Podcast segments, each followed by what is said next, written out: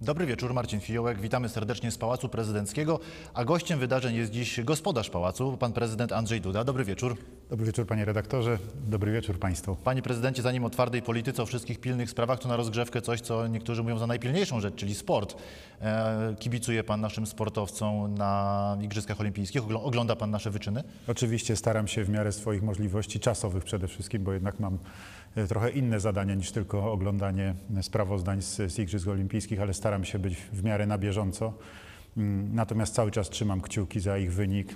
Byłem przez moment z nimi tam w Tokio, patrzyłem na rozpoczęcie, ze wzruszeniem obserwowałem jak maszerowali.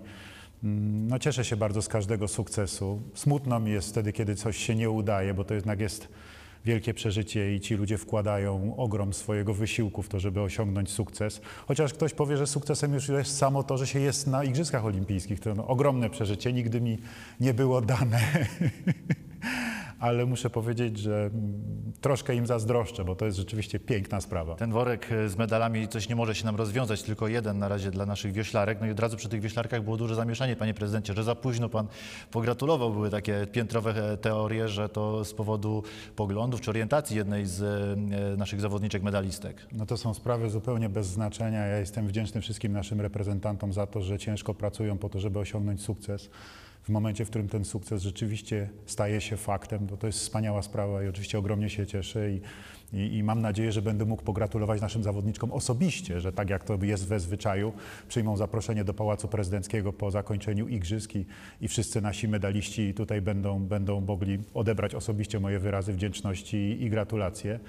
Mm, No, raz się gratuluje szybciej, raz się gratuluje wolniej. To Szkoda, że ktoś robił z tego awanturę nie, nieuczciwie zresztą i niesprawiedliwie, no ale, no ale trudno. Widocznie tak to jest, że są tacy, którzy do, próbują nawet Igrzyska Olimpijskie wykorzystać do celów jakiejś walki politycznej.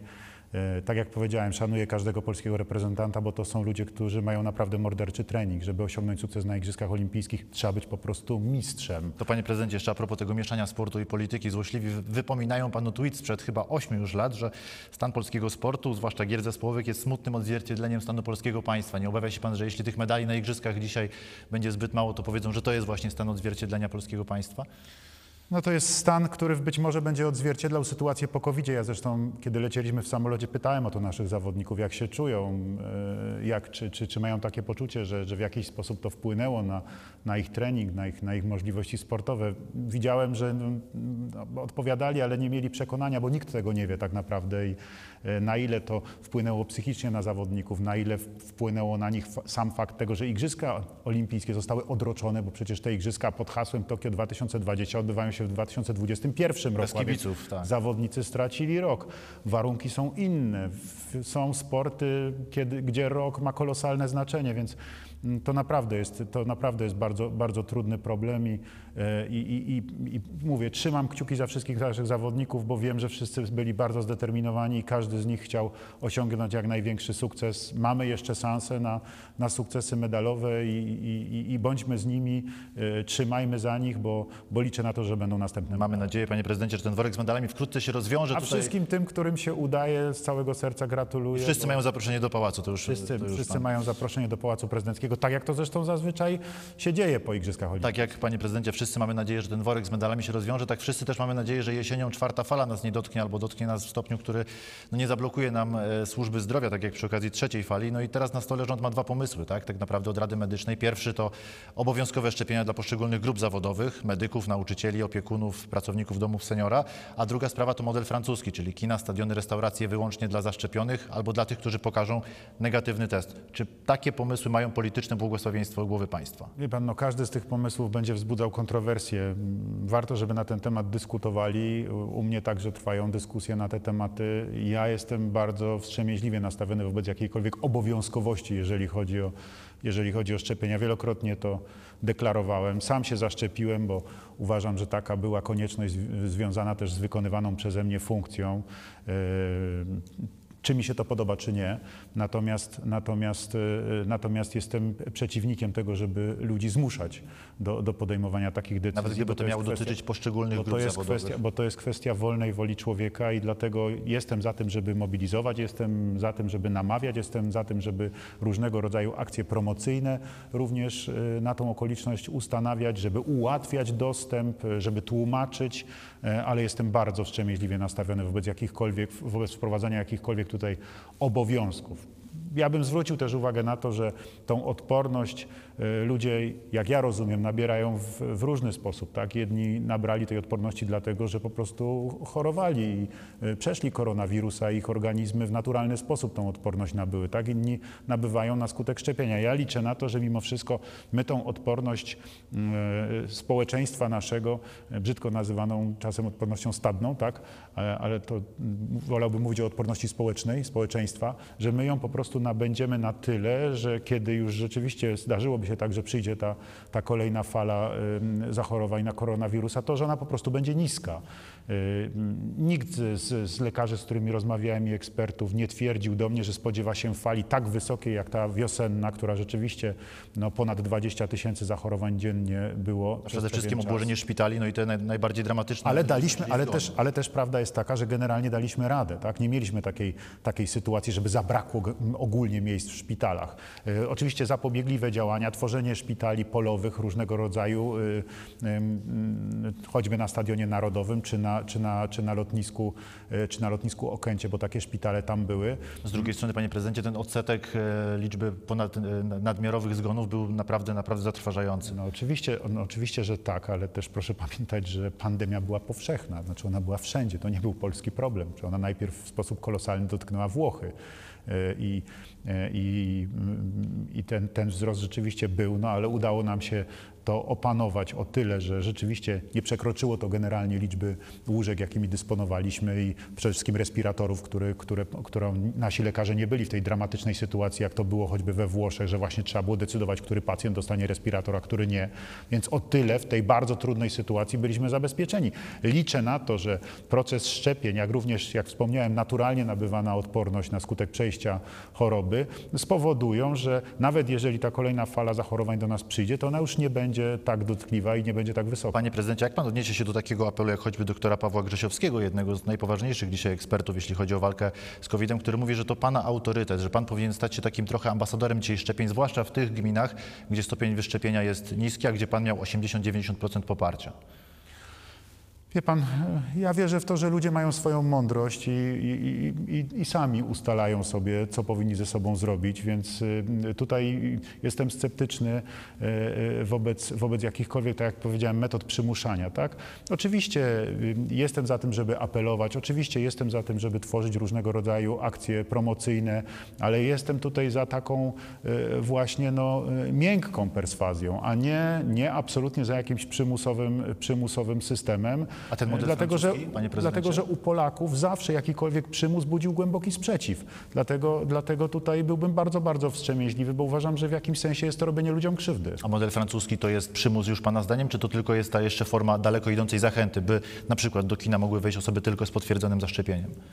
No wie pan, no, przyjdzie tutaj ktoś i powie panu, że to jest przede wszystkim nierówne traktowanie, bo jakim prawem e, osoby e, o kategorii X są wpuszczane, osoby kategorii Y nie są wpuszczane, tak? Więc e, to rzeczywiście, no, na pewno takie rozwiązanie jest rozwiązaniem budzącym kontrowersje. A czy jednoznacznie i bez żadnego ale zaapeluje pan dzisiaj do naszych widzów, tych, którzy się nie zaszczepili, by to zrobili? Bardzo apeluję o to, aby jeszcze raz to rozważyli, dlatego że mm, jak widzieliśmy i przekonaliśmy się, pandemia koronawirusa i w ogóle koronawirus jako taki jest niebezpieczny i zdarzają się i, były przypadki absolutnie tragiczne.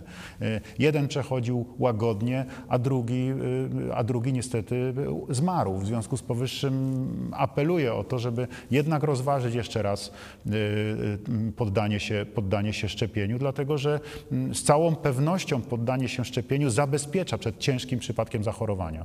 Panie prezydencie, to trochę polityki teraz. Czy podpisał pan już rozporządzenie o e, pensjach dla najważniejszych osób w- państwie? W obiegu medialnym było sporo takich informacji.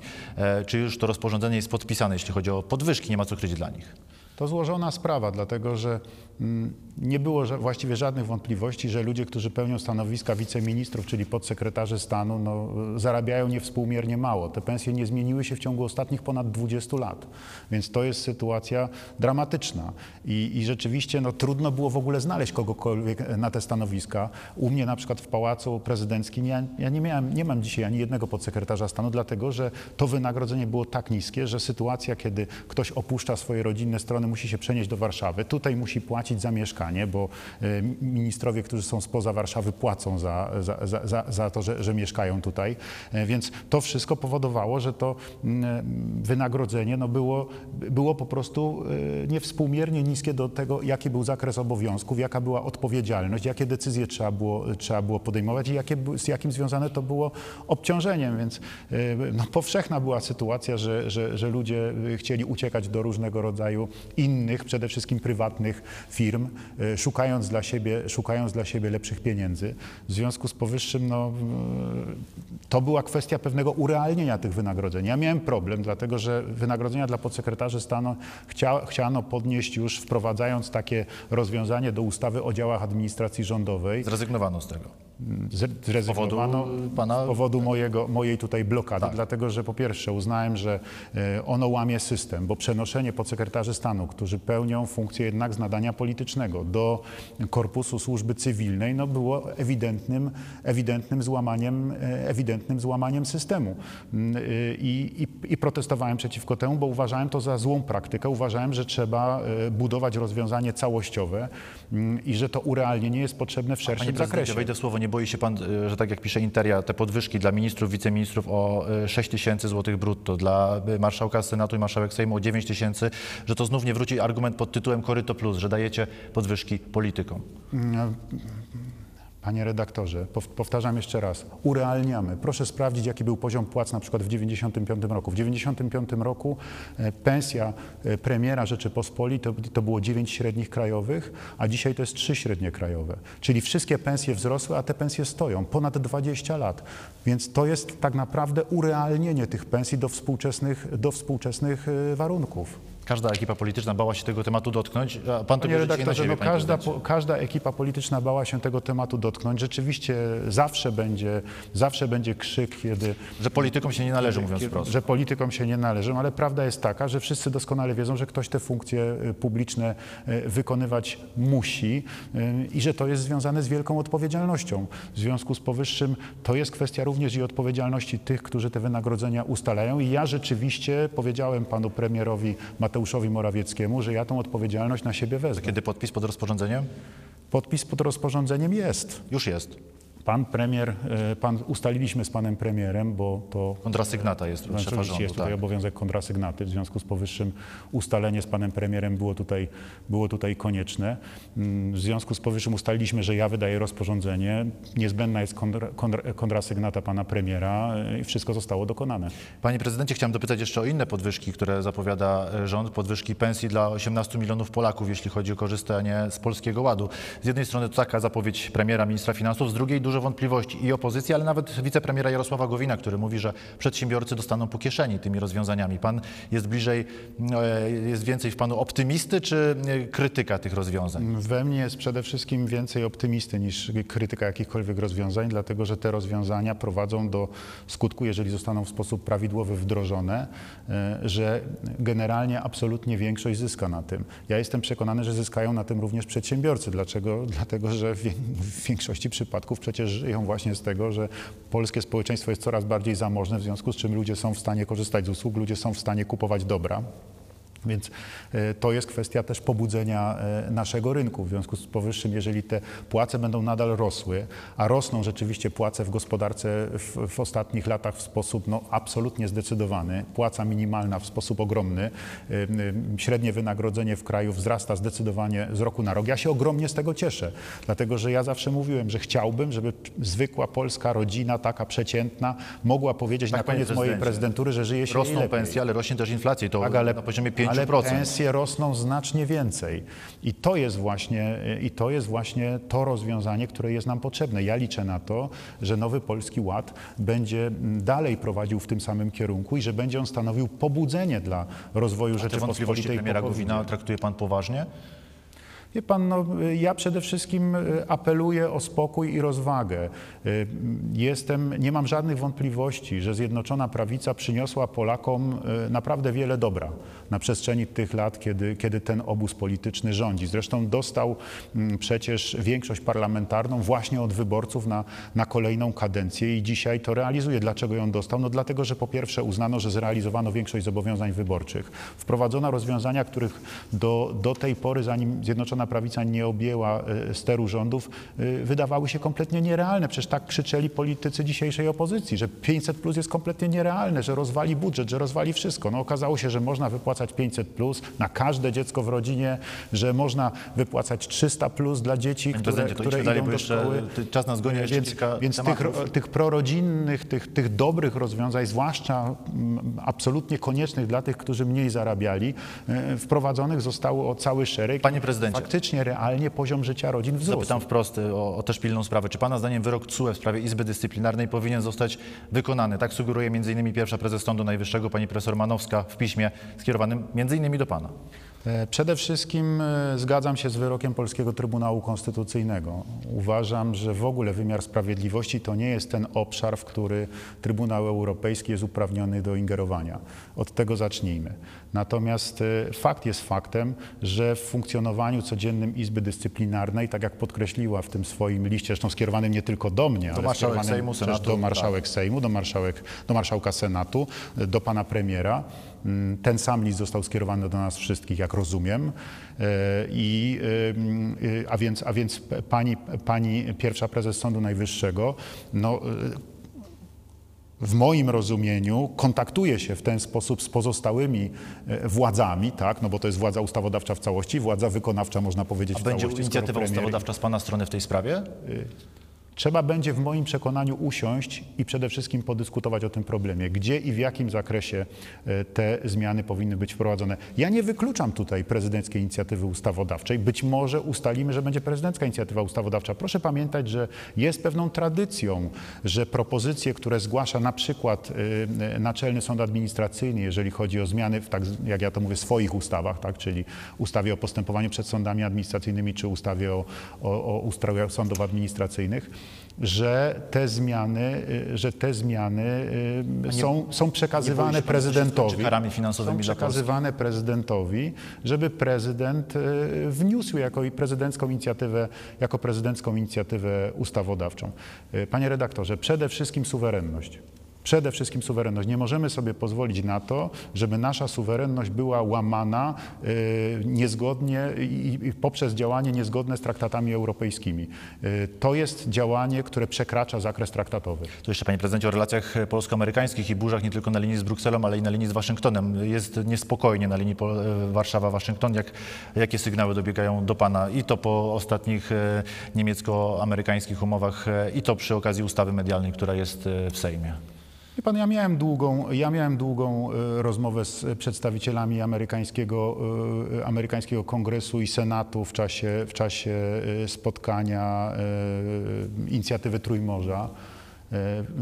Dyskutowaliśmy, dyskutowaliśmy rzeczywiście e, te problemy, m, które, które, które zostały przedstawione. Przede wszystkim dyskutowaliśmy nad orzeczeniem Trybunału Konstytucyjnego z 2015 roku, jeszcze sprzed rządów Zjednoczonej Prawicy, które, które nakazało ograniczyć e, w czasie m, możliwości stwierdzania nieważności decyzji administracyjnych E, i, i, i, wyjaśniłem.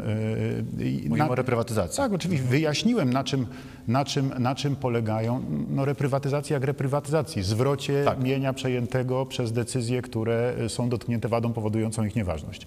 E, Więc, e, więc i, i wyjaśniłem, na czym polega ten mechanizm i wyjaśniłem zasadność jego wprowadzenia. I, I muszę panu powiedzieć, że nie mam żadnych wątpliwości, bo usłyszałem to, że część moich rozmówców zdecydowanie była przekonana. Podawali mi zresztą także przykłady z różnych stanów w Stanach Zjednoczonych, A czy broniłby pan, podobne rozwiązania tak są. ustawy medialnej, bo tu jest dużo zarzutów o wolność słowa, o wolność e, mediów, wreszcie o inwestycje amerykańskie w Polsce. E, Panie redaktorze, no, mm, to, są, to, są, to są rozwiązania legislacyjne, które, które stanowią e, inicjatywę Zjednoczonej Prawicy. Poprzednio mówiliśmy o, o rozwiązaniu, które wynika z orzeczenia wydanego przez Trybunał Konstytucyjny. Jeżeli chodzi o inicjatywy, które wynikają wyłącznie z woli tutaj mm, ugrupowań politycznych, to będę Czeka pan oceniał- na koniec, tak? oceniał w momencie, Ale wie pan, kiedy jedno zakon- pana zdanie dzisiaj by zamknęło cały ten Będę proces, całe oceniał, zamieszanie. Ale trwa nad tym wszystkim w tej chwili dyskusja, debata. Różne są głosy w tej debacie. A pana jaki jest jeszcze, głos w tej debacie? Nie wiadomo jeszcze, jaki będzie efekt końcowy. Ja poczekam spokojnie na efekt Nie obawia się pan, że to jednak będą e, turbulencje z Amerykanami po tej sprawie medialnej? E, Panie redaktorze, ja poczekam spokojnie na efekt końcowy. Powtarzam jeszcze raz. Jesteśmy suwerennym, niepodległym krajem i mamy prawo uchwalać e, e, w naszym kraju rozwiązania prawne, które mm, znajdują większość w parlamencie. Czyli nie powie pan dzisiaj, dajcie sobie, szanowni moi koledzy i koleżanki z Prawa i Sprawiedliwości, spokój, bo w takim kształcie nie podpiszę tej ustawy. Poczekajmy na to, co ostatecznie zostanie w Sejmie wypracowane. Co jeszcze, panie prezydencie, a propos Sejmu, e, na koniec chciałem dopytać o kwestię uchylenia immunitetu dla Mariana Banasia. Gdyby pan był posłem, zasugerowałby pan podpis właśnie, czy głos za uchyleniem im- immunitetu? Panie redaktorze, nie jestem posłem. E, Wszyscy powinni pamiętać o tym, że mamy do czynienia z bardzo ważną instytucją państwa polskiego, e, Najwyższą Izbą Kontroli, która wykonuje niezwykle ważne e, zadania, jeżeli właśnie chodzi o działania kontrolne nad funkcjonowaniem różnego rodzaju innych instytucji państwowych. Kontrole na przykład e, Najwyższej Izby Kontroli w Kancelarii Prezydenta są normą, odbywają się systematycznie i zawsze. I tak samo jest w innych instytucjach, w każdej instytucji, w której kiedykolwiek miałem, y, y, miałem zaszczyt i przyjemność służyć Rzeczypospolitej, takie kontrole się odbywały. Natomiast kwestia immunitetu jest rozważana w tej chwili przez posłów w aspekcie materiału, który został im przedstawiony przez... Tu stawiamy. Jak Rozumiem, rozumiem, odpowiednie organy, które, które realizują kwestię odpowiedzialności karnej. W związku z powyższym posłowie będą musieli w szczegółach tą sprawę rozważyć. Ja zwracam tylko uwagę na to, że mamy do czynienia z prezesem najważniejszej instytucji Prezydent kontrolnej w naszym Andrzej kraju. Duda, dziękuję pięknie. Stawiamy kropkę. E, Gościem wydarzeń dzisiaj właśnie Głowa Państwa. Dziękuję pięknie Panie Prezydencie za tę rozmowę. Widzów Polsat News e, zachęcam do pozostania razem z nami. Za chwilę debata dnia i Grzegorz Kępka. Dziękuję uprzejmie. Do zobaczenia.